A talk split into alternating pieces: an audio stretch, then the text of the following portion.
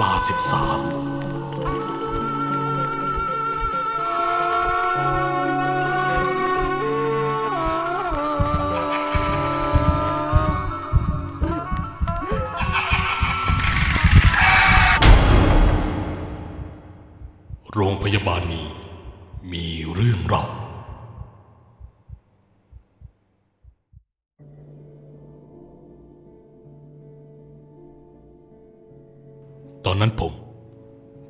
เฝ้าคุณแม่ที่โรงพยาบาลรัฐแห่งหนึ่งทางภาคกลางเนื่องจากแม่ต้องเข้ารับการผ่าตัดโรคกระดูกสันหลังทับเส้นประสาท เพราะท่านปวดหลังเรื้อรังมานานแล้ว ตอนนั้นแม่เพิ่งเกษียณอายุราชการมาได้เพียงปีกว่า และในบรรดาพี่น้องช่วงนั้น มีผมคนเดียวที่สะดวกไปนอนเฝ้าแม่ เนื่องจากผมเป็นเพียงคนเดียวที่ยังไม่ได้ทำงาน และตอนนั้นก็อยู่ในช่วงปิดเทอมพอดีด้วย ซึ่งผมจะอธิบายให้ฟังคร่าวๆเกี่ยวกับผมและคนในครอบครัว ที่เกี่ยวข้องกับเหตุการณ์นี้ ตัวของผมเองนั้นชื่อแมน ตอนนั้นอยู่ชั้นม .6 ครอบครัวของเรา มีกันทั้งหมดอยู่สี่คน มีผม คุณแม่ และพี่ชายของผมอีกสองคน คุณแม่ของผมชื่อว่าเพนเป็นอดีตครูสอนวิชาคณิตศาสตร์ ส่วนพี่ชายของผมคนโต ก็คือพี่มอส คนกลางก็คือมิก รับราชการเหมือนกันทั้งคู่ พวกพี่จะแวะเวียนมาดูแลแม่ หลังเลิกงานทุกวัน ซึ่งในระหว่างนี้ ผมก็ต้องเอารถยนต์ของคุณแม่มาใช้ก่อน แม่ครับ เดี๋ยวแมนกลับมานะ ขอกลับไปเอาเสื้อผ้าที่บ้านก่อนจ้าลูก ขับรถระวังด้วยนะ ครับแม่ แม่อยู่คนเดียวไปก่อนนะจ้าแม่อยู่ได้ เดี๋ยวพี่มิกกับพี่มอสก็มาแล้วแหละ ในระหว่างที่สนทนากัน ผมได้ยินเสียงผู้หญิงพูดคำว่า ไม่ได้อยู่คนเดียวหรอก และผมเข้าใจว่า เป็นผมที่ได้ยินคำนั้นอยู่คนเดียว และคิดไปเองว่า อาจจะเป็นเสียงของนางพยาบาลที่เดินผ่านหน้าห้องเมื่อตะกี้ก็ได้ ผมจึงได้ถามแม่ว่า ได้ยินอะไรไหมเพราะไม่อยากให้แม่คิดมาก พอพูดจบ ผมก็ก้าวเท้าออกจากห้องด้วยความรีบร้อน ซึ่งถ้าผมเดินออกไปเลี้ยวขวามือไปไม่กี่ก้าวนั่นก็จะเป็นลิฟต์และเพราะห้องพิเศษที่แม่อยู่จะอยู่ชั้นเจ็ดซึ่งใช้ลิฟต์จะสะดวกกว่า และผมก็สวนทางกับพี่มิกกับพี่หมอด ที่แวะมาหาแม่หลังเลิกงานพอดี พวกเราหยุดคุยกันนิดหน่อย เสร็จแล้วก็แยกย้ายกันไป พอผมหันหน้าไปกดลิฟต์ ประตูถูกเปิดออก ผมก็ก้าวไปข้างใน ในตอนนั้นรู้สึกได้ว่า ลิฟต์มันเย็นมาก มันหนาวเหมือนมีแอร์18 องศาเลยทีเดียว และจู่ๆก็มีคนบอกผมว่า กดชั้นสามให้ป้าด้วย ผมมือไวเล่นไปกดเลขสามในทันที มันนึกขึ้นได้อีกทีใจหายวาบเลยครับ เพราะเราอยู่ในลิฟต์คนเดียวนี่ว่า แล้วเสียงนั้นใครกัน ผมจึงหันกลับไปดูว่า มีใครอยู่ในลิฟต์กับผมไหม แต่ก็ไม่เจอใคร ผมก็คิดในทางที่ดีไว้ อาจจะหูแวว หรือเป็นเสียงของคนในลิฟต์คนของก็ได้เพราะมันอยู่ข้างกัน เป็นไปได้ไหม ที่จะมีคนตะโกนคุยกันแล้วเสียงมันรอดเข้ามา คิดแบบนี้ค่อยไปต่อได้หน่อย พอลิฟต์เคลื่อนลงมาถึงชั้นสอง จังหวะที่ประตูถูกเปิดออก ก็มีคนยืนหันหลังรอเข้าอยู่พอดี พอหันหน้ามา ได้เผยให้เห็นว่า เป็นหญิงวัยกลางคน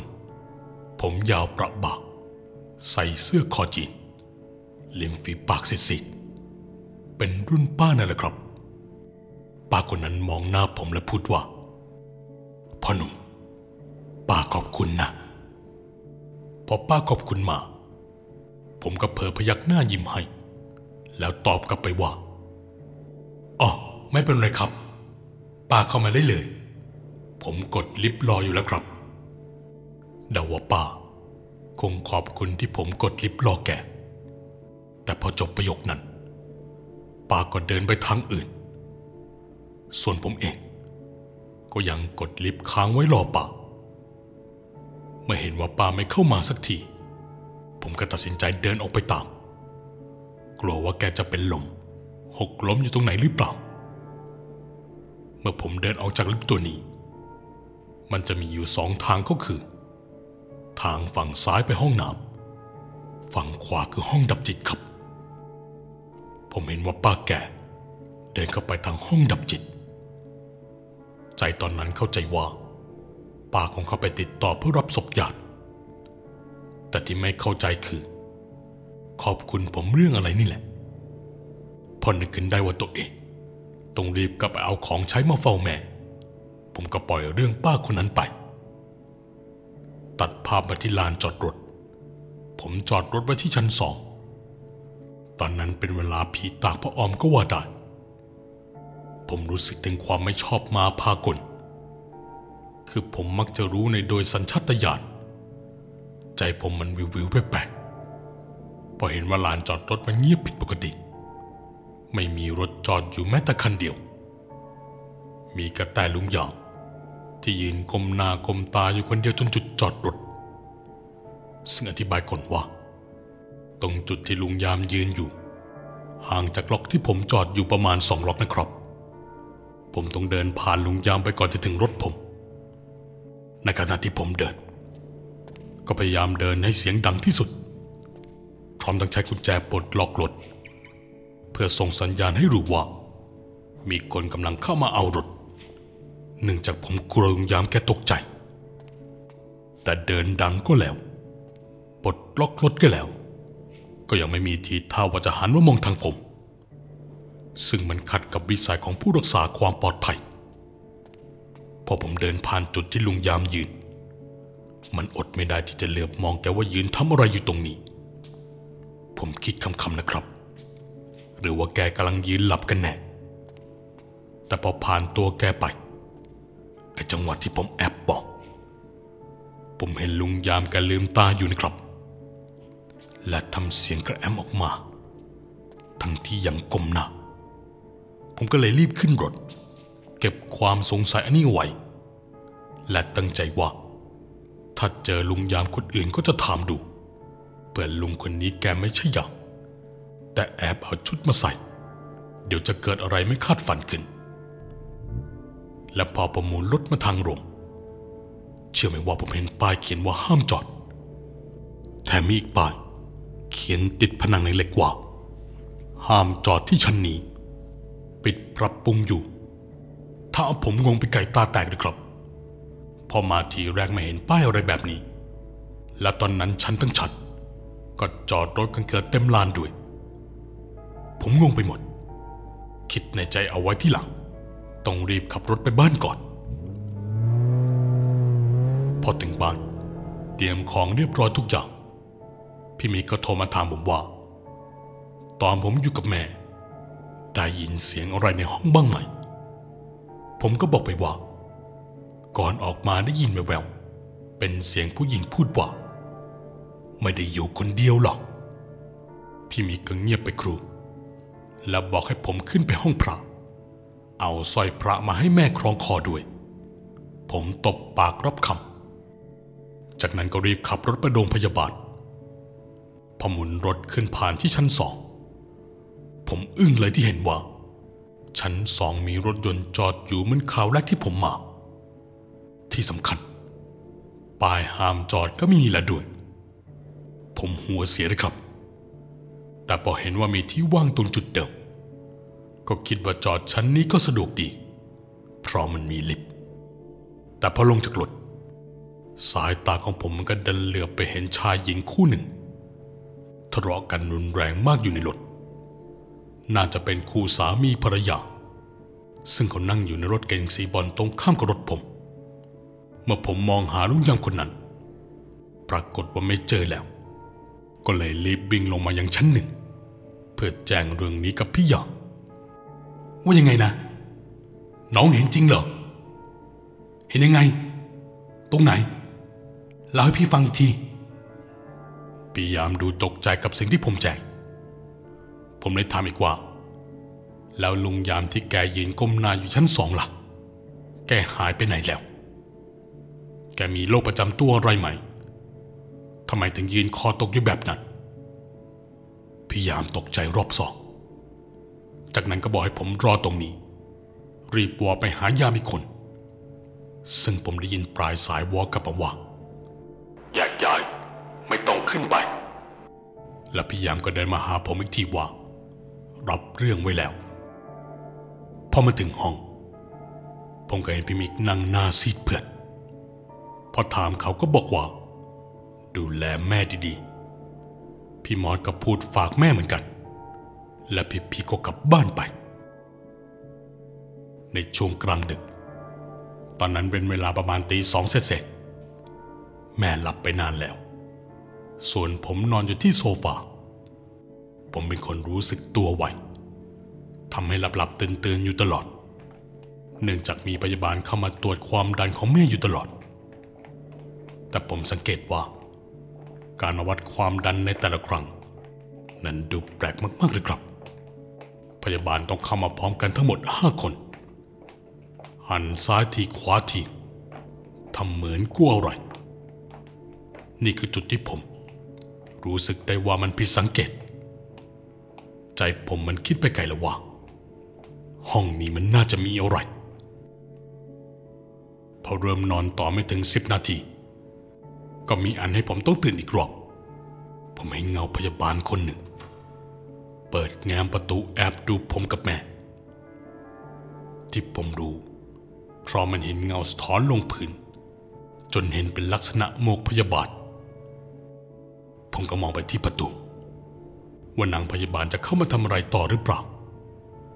และก็เห็นว่าเธอจ้องมายังผม ผมจึงลุกขึ้นนั่ง เพราะคิดว่าจะมาบอกเรื่องอาการของแม่ เชื่อไหมว่าผม พยายามขยี้ตามองทำให้ผมเห็นว่า นางพยาบาลคนนั้น ไม่ใช่หนึ่งคนที่เข้ามาวัดความดันของแม่ ใบหน้าของเธอคนนี้ดูผิดแปลกไปจากคนทั่วไป เธอหน้าหม่นมอง มีลักษณะเท่าๆคำๆผมอึ้งเล็กน้อย ส่วนพยาบาลก็ปิดประตูใส่หน้าผม ผมตัดสินใจเดินตามออกไป อยากรู้ว่าสิ่งที่เห็นนั้นคืออะไร ไม่เพียงกี่วินาทีเท่านั้นเองครับ เธอเดินไปจนสุดทางซึ่งเป็นทางบันไดหนีไฟ ผมก็เลยวิ่งไป คือลักษณะที่ผมเห็นคือ ใบหน้าสีเทามันหมุนออกจากบุมบวมเธอหันหน้ามาจงใจให้ผมเห็น พร้อมกับสยะยิ้ม จนผมหัวใจแทบหยุดเต้น เธอยืนห่างจากผมไม่ถึงห้าก้าวผมเริ่มใจคอไม่ดี รู้สึกว่าตัวเองกำลังโดนผีหลอก ใบหน้าแบบนี้ จะเป็นคนไปได้ยังไง แต่จู่ๆก็มีลุงคนหนึ่งเดินสวนมาถามผมว่า ดึกเดินขนาดนี้ มายืนมองอะไรแล้วหนุ่ม ผมหันไปหาคุณลุงคนนั้นแล้วตอบแกไป คือผมจะถามพี่พยาบาลเขา ว่าเขามาทำอะไรห้องแม่ครับ พยาบาลที่ไหนล่ะพ่อหนุ่ม ไม่เห็นมีเลย เขาอยู่ทางนู้นกันหมดแหละ ทางนี้ไม่มีใครมาหรอก รีบตามลงมานี่มา พอผมหันกลับไปทางพยาบาลคนนั้นก็ไม่เจอหรอกครับ ตอนนั้นก็มั่นใจแล้วว่าสิ่งที่เห็นไม่ใช่คน ดีที่ลุงคนนี้มาช่วยผมได้ทัน ลุงเรียกผมไปนั่งแถวโซฟาข้างๆกับห้องที่แม่ผมอยู่ แกชื่อลุงชาติจากนั้นก็บอกว่ามาเฝ้าน้องสาว น้องของลุงป่วยอยู่ดีๆ ก็ล้มหมดสติ มาตรวจก็เจอโรค SLE ซึ่งน่าจะเป็นมานานมากแล้ว แต่ทำงานอย่างเดียวไม่เคยตรวจ ป่วยก็ซื้อยามากินเอง ตอนนี้จึงอาการหนักมาก แล้วลุงชายก็ถามผมว่าเดินไปทำอะไรพอผมเล่าให้ฟัง ลุงชาติก็บอกว่า ถ้าเห็นผู้หญิงคนนั้นอีก จะเดินตามไปอีกนะ เธอหมดหน้าที่พยาบาลไปแล้ว ลุงชาติไม่ได้พูดต่อว่า เธอเป็นคนหรือผี ผมก็ไม่กล้าถาม คุยกันได้ไม่นานเท่าไหร่ ผมก็ขอตัวไปดูแม่ และยังง่วงอยู่เลย กระทั่งลุงเช้า ผมเดินออกมายืดเส้นยืดสาย ก็เห็นว่าลุงชาตินั่งอยู่ที่เดิม ลุงก็ถามผมว่าหลับสบายดีไหม นั่งคุยกันได้สักพักจู่ๆลุงชาติพยายามชี้ยังกลัวว่าแกเห็นผียืนอยู่ตรงจุดนั้นจุดนี้ ไอ้หนุ่ม นั่นผี นั่นก็ผี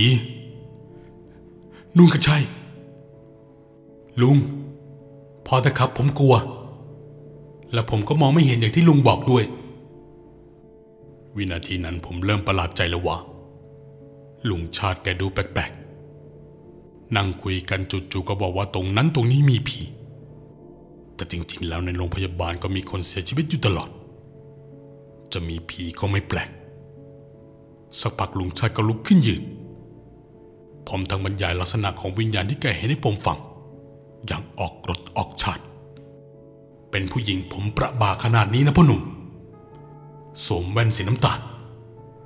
ปากนี่ซีด ใส่เสื้อคอจีน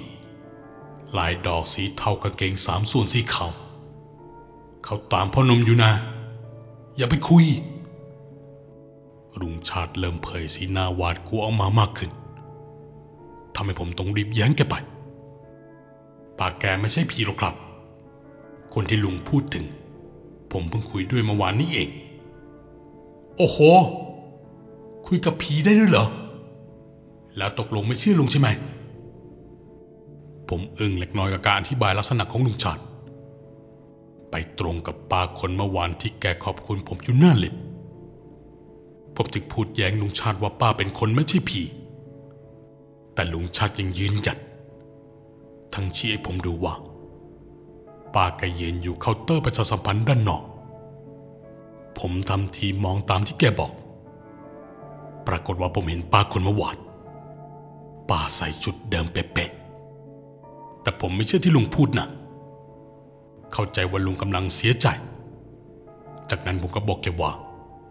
ผมต้องขอตัวเข้าไปหาแม่แล้ว เพื่อแม่ตื่นมาแล้วอยากลุกไปเข้าห้องน้ำเราก็แยกย้ายกันไป โดยที่ลุงชาติกลับมานั่งหน้าเศร้าเหมือนตอนแรกที่ผมเห็นแกเลย และแกก็ไม่ได้ลุกไปไหน ตั้งแต่เก้าโมงเช้ายันบ่ายโมงกระทั่งผมเดินออกมาจากห้อง เพราะจะต้องลงไปซื้อกาแฟมากิน ผมเลยทักแกดู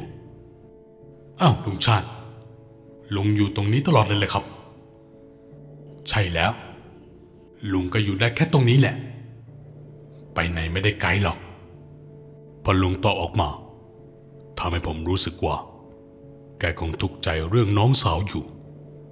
ทำให้แกนั่งอยู่แต่ตรงนี้ เพราะผมไม่เห็นว่าลุงชาติ จะลุกไปไหนเลย พอผมกลับขึ้นมาหาแม่ ผมก็ซื้อข้าวกล่องกับน้ำเปล่ามาฝากลุง แกดีใจมาก ขอบคุณผมยกใหญ่ แล้วมาผมกลับเข้ามาหาแม่ แม่ก็พยายามบอกกับผมว่า ไม่อยากให้ปล่อยแม่ไว้ในห้องคนเดียว พอตอนค่ำผมก็เล่าให้มิกกับพี่มอสฟังว่า ที่นี่มันมีอะไรแปลกๆบ้างพี่มิกก็เล่าให้ฟังว่า ตอนที่ถามแม่ว่า แม่จะเหงาหรือเปล่า พี่มิกได้ยินเสียงผู้หญิงพูดว่า ไม่เหงาหรอก ฉันจะอยู่เป็นเพื่อน พอมองไปรอบห้อง กลับไม่เห็นใครเลย เดินไปดูที่ห้องน้ำก็ไม่มีใคร ผมจึงเล่าเรื่องร้านจอดรถชั้นสองให้ฟัง พี่หมอก็ตกใจมาก บอกว่าร้านจอดรถชั้นสอง เขาปิดไม่ให้เอารถเข้าไปจอดแล้ว ผมฝากเข้าไปได้ยังไง ผมนี่สตันไปเลยครับ พี่หมอก็บอกว่า ให้ไปย้ายชั้นจอดด่วน ตอนนั้นเป็นเวลาหนึ่งทุ่มแล้ว พอลงมาถึงชั้นสอง ผมเห็นว่ามันรั้งอยู่จริง ผมนี่คนลุกเกลียวเลยครับ ที่เห็นรถตัวเอง จอดอยู่คันเดียวโดดๆแบบนั้น ตัดสินใจเดินไปยังรถ แต่แล้วผมก็เห็นว่าจริงๆไม่ได้มีรถของผมอยู่แค่คันเดียวหรอกนะ มันยังมีรถเก๋งสีบอลของสองสามีภรรยา ที่กำลังมีปากเสียงกันอยู่ ผมรู้สึกประหลาดใจทำไมพี่ยามยังไม่มาเคลียร์อีก แต่ก่อนที่ผมจะเดินไปถึงรถ ทั้งคู่ก็สตาร์ทรถ แล้วจู่ๆก็ขับพุ่งลงตกจากตึกในทันที ผมแทบช็อก รีบวิ่งไปดู เชื่อไหมว่าผมไม่เห็นร่องรอยว่าจะมีรถตกลงไป แต่และลุงชายก็เดินมาแตะบ่าผมแล้วบอกว่า อย่าไปสนใจ รีบขับรถไปจอดชั้นอื่นได้แล้ว ผมรีบทำตาม โดยมีลุงชาตินั่งไปด้วย ผมได้แต่ถามลุงชาติว่า สิ่งที่เกิดขึ้นคืออะไร ลุงชาติลาให้ฟังว่า สองผัวเมียตายไปเมื่อสามปีก่อน ทะเลาะกันเรื่องผัวมีกิ๊กจนเมียคิดสั้นขับรถพุ่งลงตึกตั้งใจให้ตายไปด้วยกัน ฝ่ายชายคอหักตายคารถ ฝ่ายหญิงกระเด็นออกนอกรถ หัวฟาดพื้นตายคาที่กันทั้งคู่ ส่วนยามที่ยืนก้มหน้าไม่ใช่คน ที่เห็นยืนได้แบบนั้น เพราะโดนลูกหลงจากที่รถกระเด็นลงมาทับทำให้คอหักตายไปพร้อมด้วย ส่วนพยาบาลที่ผมเห็นก็ไม่ใช่คน ลุงชาติเล่าว่าพยาบาลคนนี้ เสียชีวิตในขณะปฏิบัติงาน หัวใจวายคาห้องพิเศษ ห้องไหนล่ะครับลุง ก็ห้องที่แม่ของไอ้หนุ่มอยู่นั่นแหละ ส่วนป้าคนที่ลุงบอกให้ฟังว่าใส่เสื้อคอจีนตายไปแล้วจริงๆ ตายเพราะเป็นโรค SLE มานานแล้ว แล้วเพิ่งจะมารักษา แกตามหนุ่มอยู่ตลอดเลยนะ ไม่เห็นหรอกผมไม่เห็นแล้วครับลุง แล้วลุงอะรู้ได้ยังไงครับว่า ทุกคนที่ลุงพูดถึงนั้นตายยังไง ผมถามมาว่าผมสงสัย ว่าลุงชาติแกไปเอาเรื่องมาจากไหน ในเมื่อแกเองก็ไม่ได้ทำงานอยู่ที่นี่ ลุงชาติไม่ตอบ แกเดินลงจากรถไป ผมซึ่งกำลังตามลุงชาติไป ก็พังงะอีกครั้ง ที่เห็นว่าป้าคนที่ผมเจอหน้าลิฟต์เดินตรงมาหาลุงชาติ พร้อมกับเรียกลุงชาติว่าพี่ชาติ จากนั้นลุงก็หัวเราะแล้วหันมามองผม ร้อมกับชี้ให้ดูว่า คนนี้ไง น้องสาวของลุง